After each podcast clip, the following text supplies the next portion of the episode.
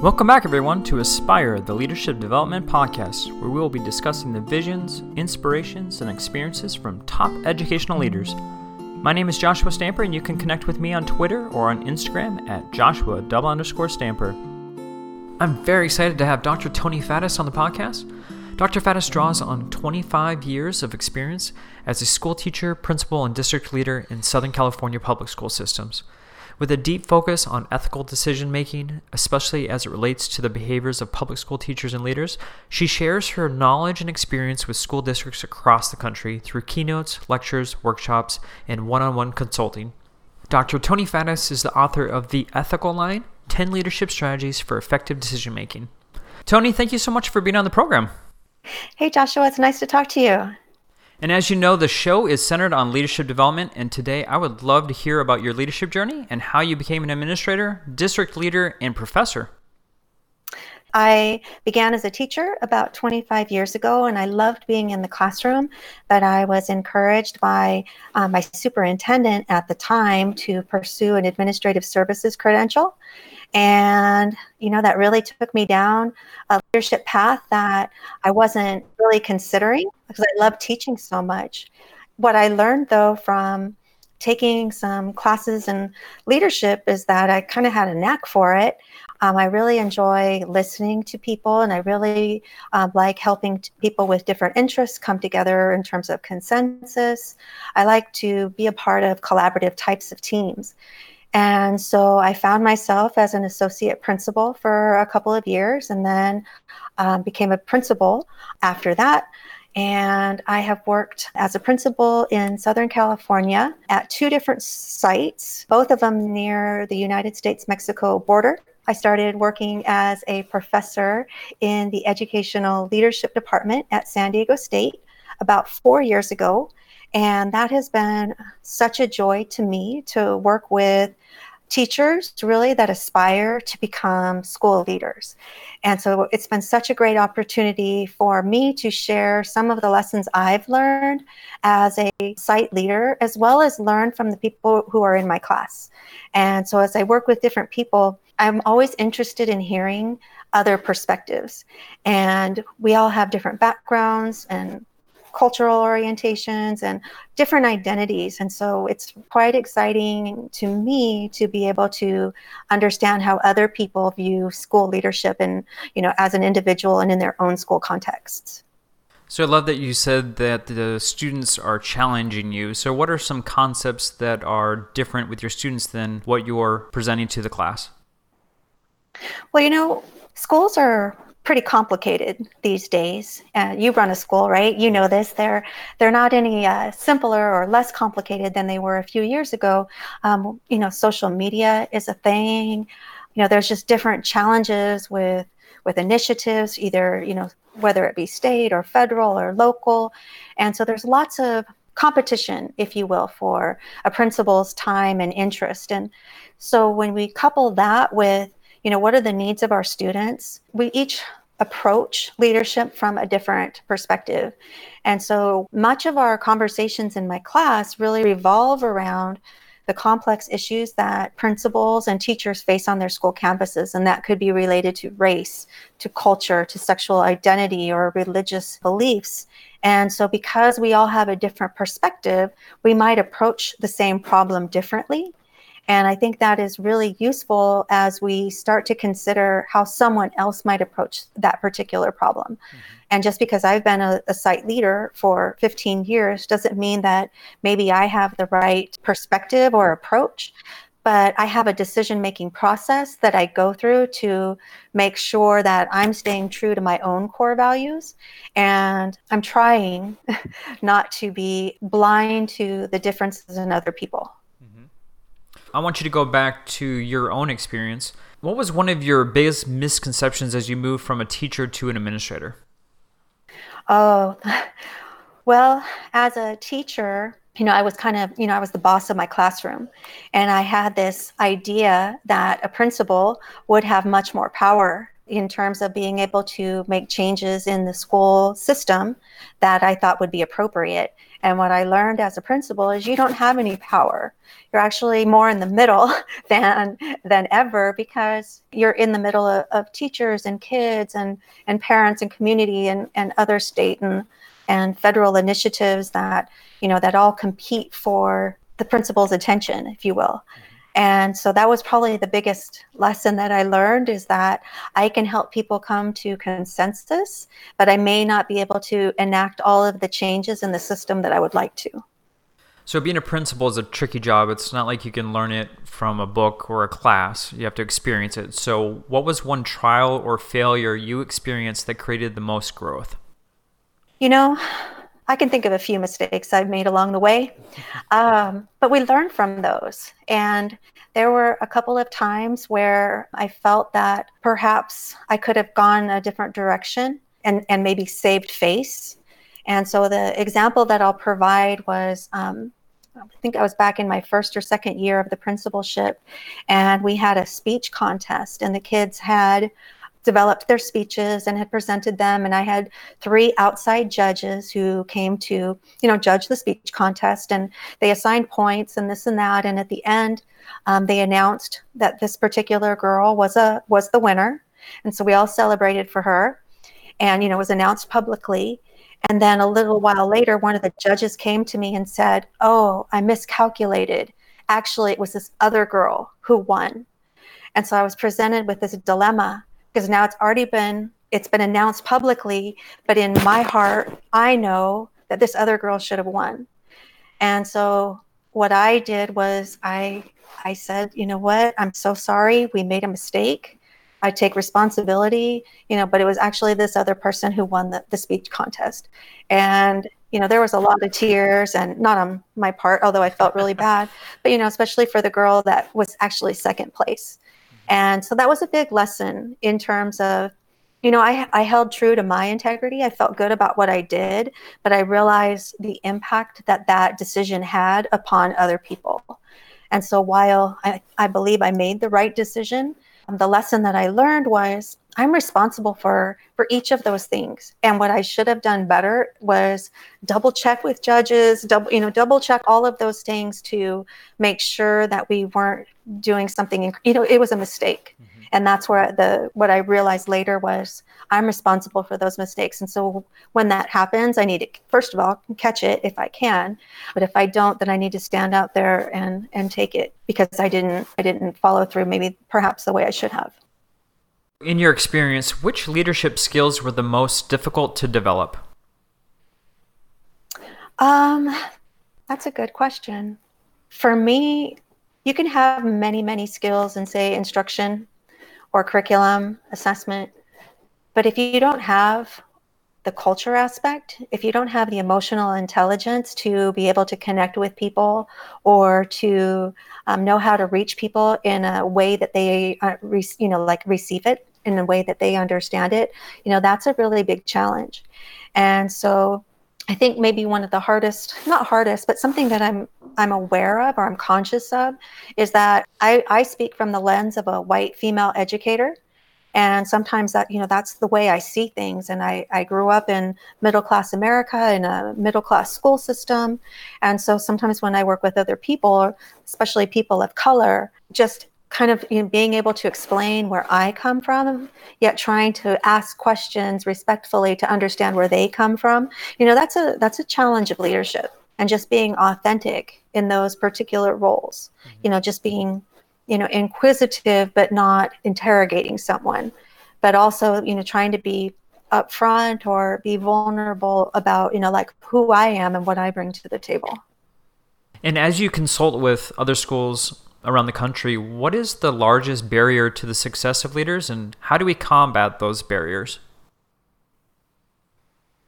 one of the, the biggest barriers that I have witnessed as of late is that there's still quite a few leaders that I work with or have come in contact with that don't recognize the inequities that exist between different groups of students.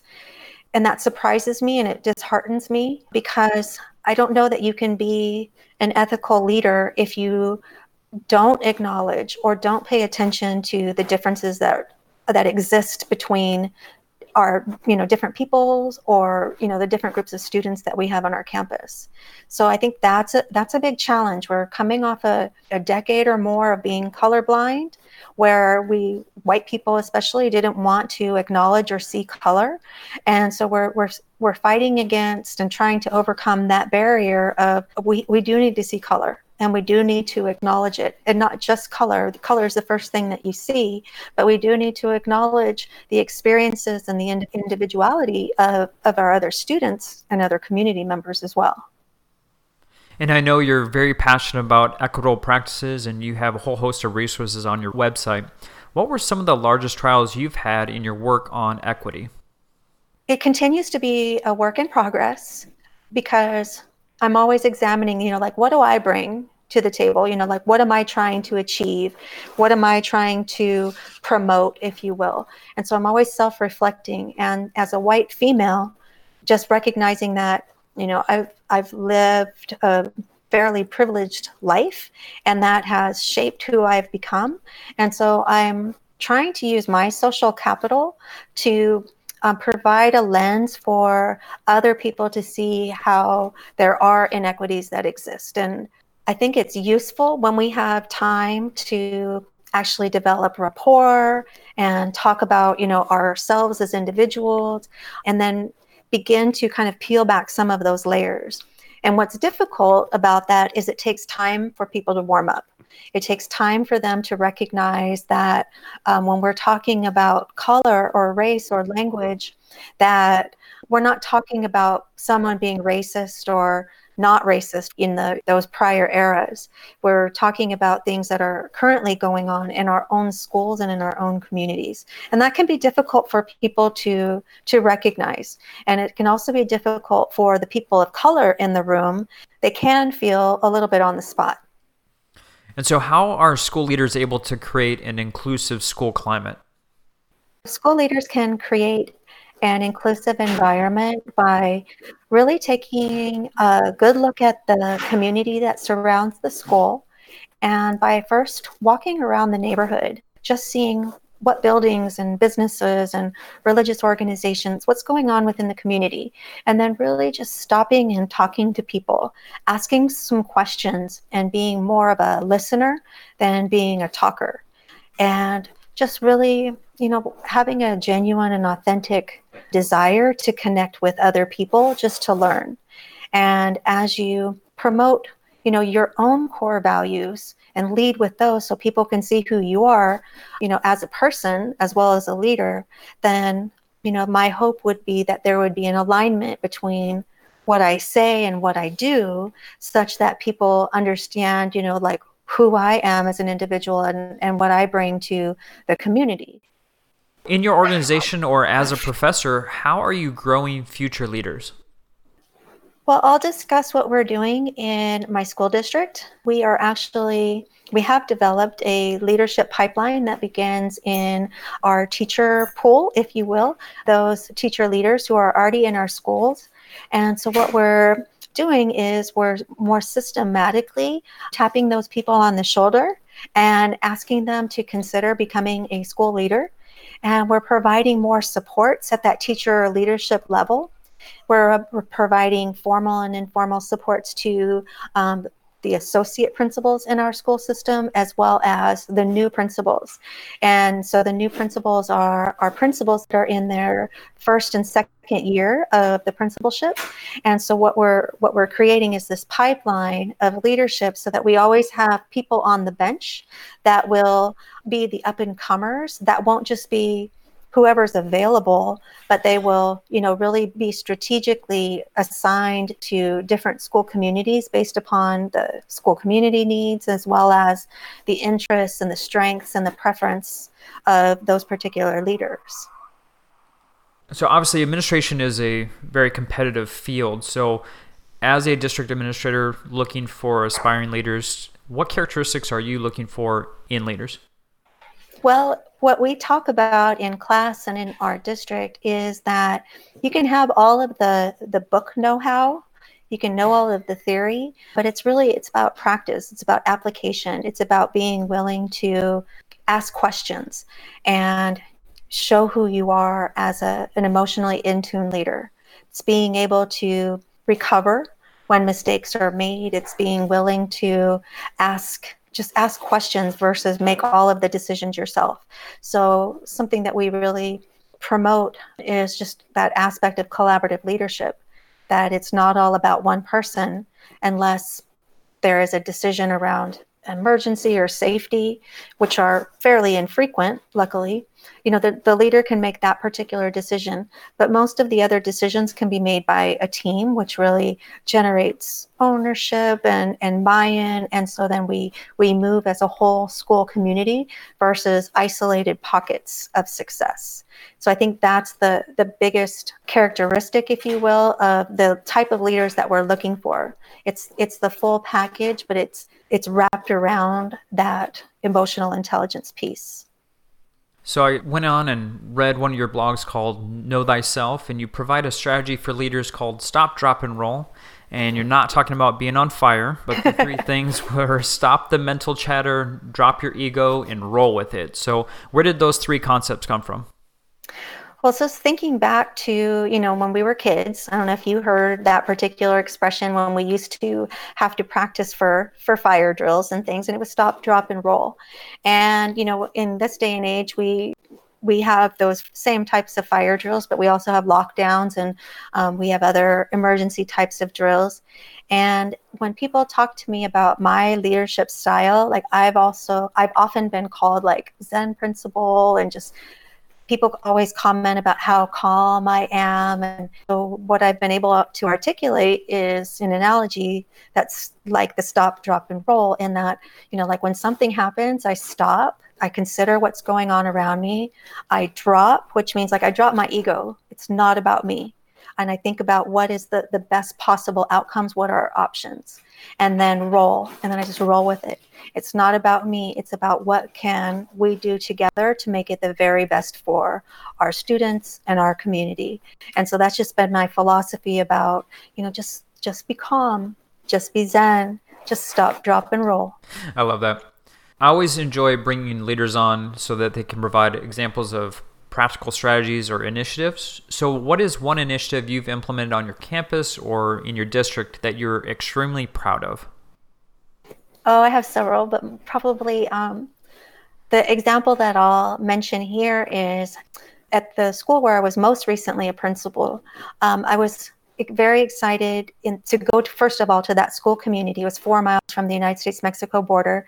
Just really nice kids, great neighborhood of families, and just really nice staff who really cared about the students. But achievement was really low. And so together, just the staff and the community, like everyone came together. We were, we all chose what we wanted to work on for our language arts. And just like we had 100% buy in from teachers, parents were on fire, kids had this system. And just being able to mobilize and you know together as a unit what i'm most proud about and not only the engagement from students but just how excited about learning they became and all of a sudden we didn't have an attendance problem anymore. Kids wanted to be at school. They were being challenged in classes. They were talking to me about different books and different things that they're doing on the weekend. So it was it was just like this great big community effort. And as a result, achievement went up. But the main goal was to help kids to love learning and that was achieved and high test scores or not high but higher test scores were just a really nice byproduct. But i feel really good about the education that we were able to provide those students.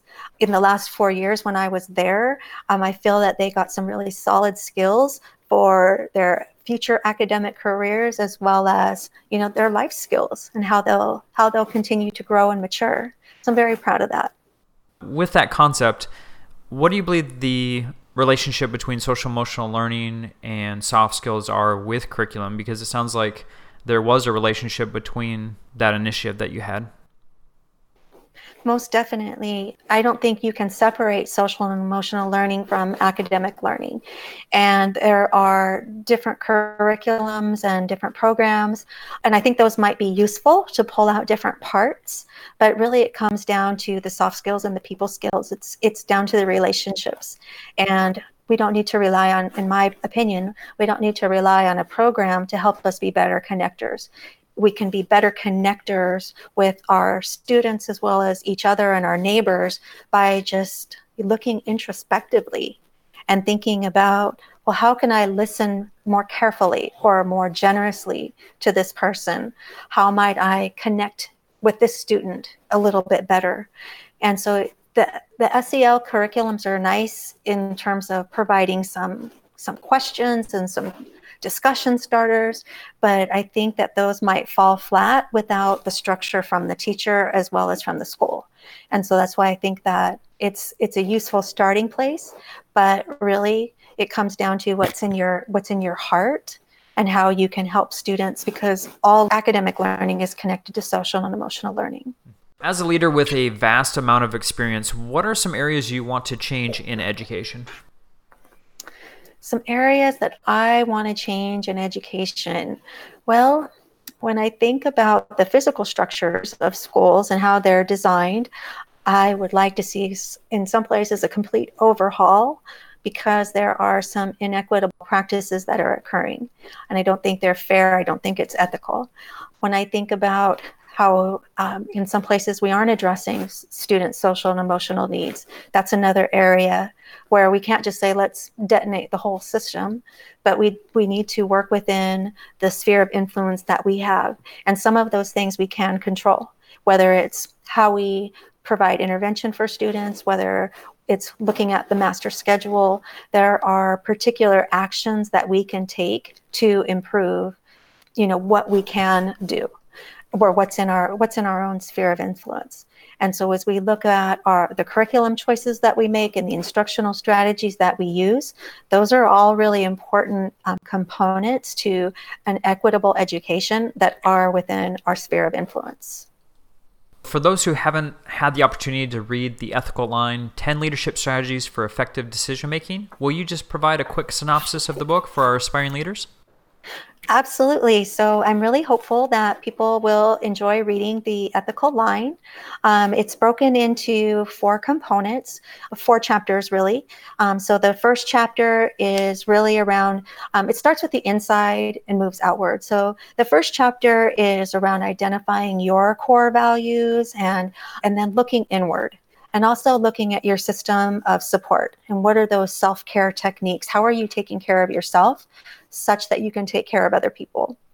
Chapter two is really around examining the values of your school community. And by school community, I mean students and parents and staff listening generously to those individuals such that you're able to create an inclusive climate.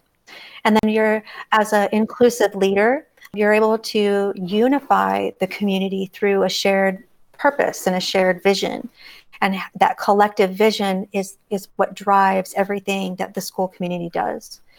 Chapter three is around the moral and ethical standards that we have in our national standards as well as state standards. Um, not only is ethics and integrity standard number two, but ensuring equity is number three. And so there are some concepts, if you will, that are implied in the standards, but they aren't called out.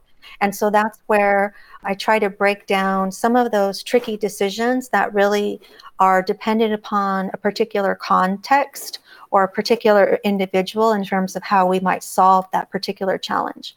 And so what I try to provide is a toolkit for leaders to consider might you look at a situation with a five year old who brings a knife to school differently than a 15 year old who brings a knife to school? So there's different contextual factors. And then finally, in chapter four, it's all it, it comes together with leading an ethical, inclusive, and equitable campus where you're actually walking the talk and you're modeling um, your core values. And then the final chapter really involves how leaders can strategically influence others within the school community to continue to make strides towards those equitable practices that will lead to equitable outcomes for our students. So in a in a nutshell, the ethical line really isn't about it's not an ethics book. The way I explain it is I assume each person has, you know, their own ethical principles. I don't assume anyone is unethical. I think for the most part, as educators, we're, we're pretty ethical people. Um, but my but my question is, can you be an ethical leader if you don't pay attention to inclus- inclusion and race and equity? If you don't acknowledge that inequities exist between different groups of students. And then it just goes to, you know, like those lenses. So, how do you see a particular problem? I have my own lenses, and someone has another lens. But the way that we grow and become better is by understanding our lens as well as those of other people. So my book is is really not about easy decisions. It's about the hard decisions that we ponder that keep us up, you know, like way into the night. It's about, you know, building strong decision making habits. It serves our profession as well as the students that we're we're charged to serve. In addition to your admin position, you speak at conferences, you blog, and you're very active on social media. So, how did you find your voice beyond your district? You know, I was very fortunate to have great mentorship. I'm not sure if you know Dr. Douglas Fisher and Dr. Nancy Frey, but I've had the great fortune of working with them in a leadership capacity for about 10 or 11 years. And I also have had many opportunities to study them colleague to colleague. So not only have they provided great mentorship for me, but they have also, you know, like helped me to find my voice. So I, I, I guess what I'm trying to say is that that was one of their mentoring points was to to draw that out of me. And they really taught me that I had something to say and that it was an, an important topic and that people will listen. And so just thinking about those two particular mentors in particular, I think that's really how I've been able to find my voice. So, for those starting their leadership journey, what advice do you have for them? For people who are aspiring to become leaders, I really encourage you to take this path because it's very rewarding, but I think it's such important work and we need people that are willing to, you know, have a dog in the fight because that's what's going to make the difference for our students. And so sometimes, it, you know, you've heard the expression, it's lonely at the top. Well, it doesn't have to be. Not if you do things right. Not if you're careful and conscientious and intentional about the relationships that you cultivate and the school community that you grow. It doesn't have to be lonely, and it can be the most rewarding thing that you ever do and i would and i would just say i think that being a principal as much as i loved being a teacher being a principal i just enjoyed that so much more because i was in so many different classrooms and seeing so many amazing wonderful things occurring that when i was a classroom teacher i didn't have the opportunity to see. I didn't look outside the 25 boys and girls that were in my classroom. And so just that opportunity for leadership and being able to to grow your sphere of influence is amazing. And i would just encourage anyone that has an inkling of becoming a leader to just to give it a try. I think that you'll enjoy the challenge and the rewards that leadership brings. So toni how can our listeners connect with you on social media so you can find me at Toni Faddis, and I also um, have a website at tonifaddis.com. I travel quite a bit around the country.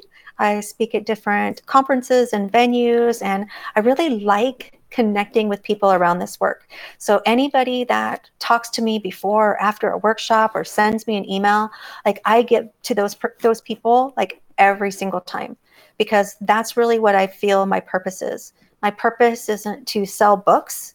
My purpose is to be as helpful as I possibly can because I want to pay it forward. Just like I mentioned, Doug and Nancy did for me. I want to be that mentor or that help for someone else. And so that's really what propels me to to keep going.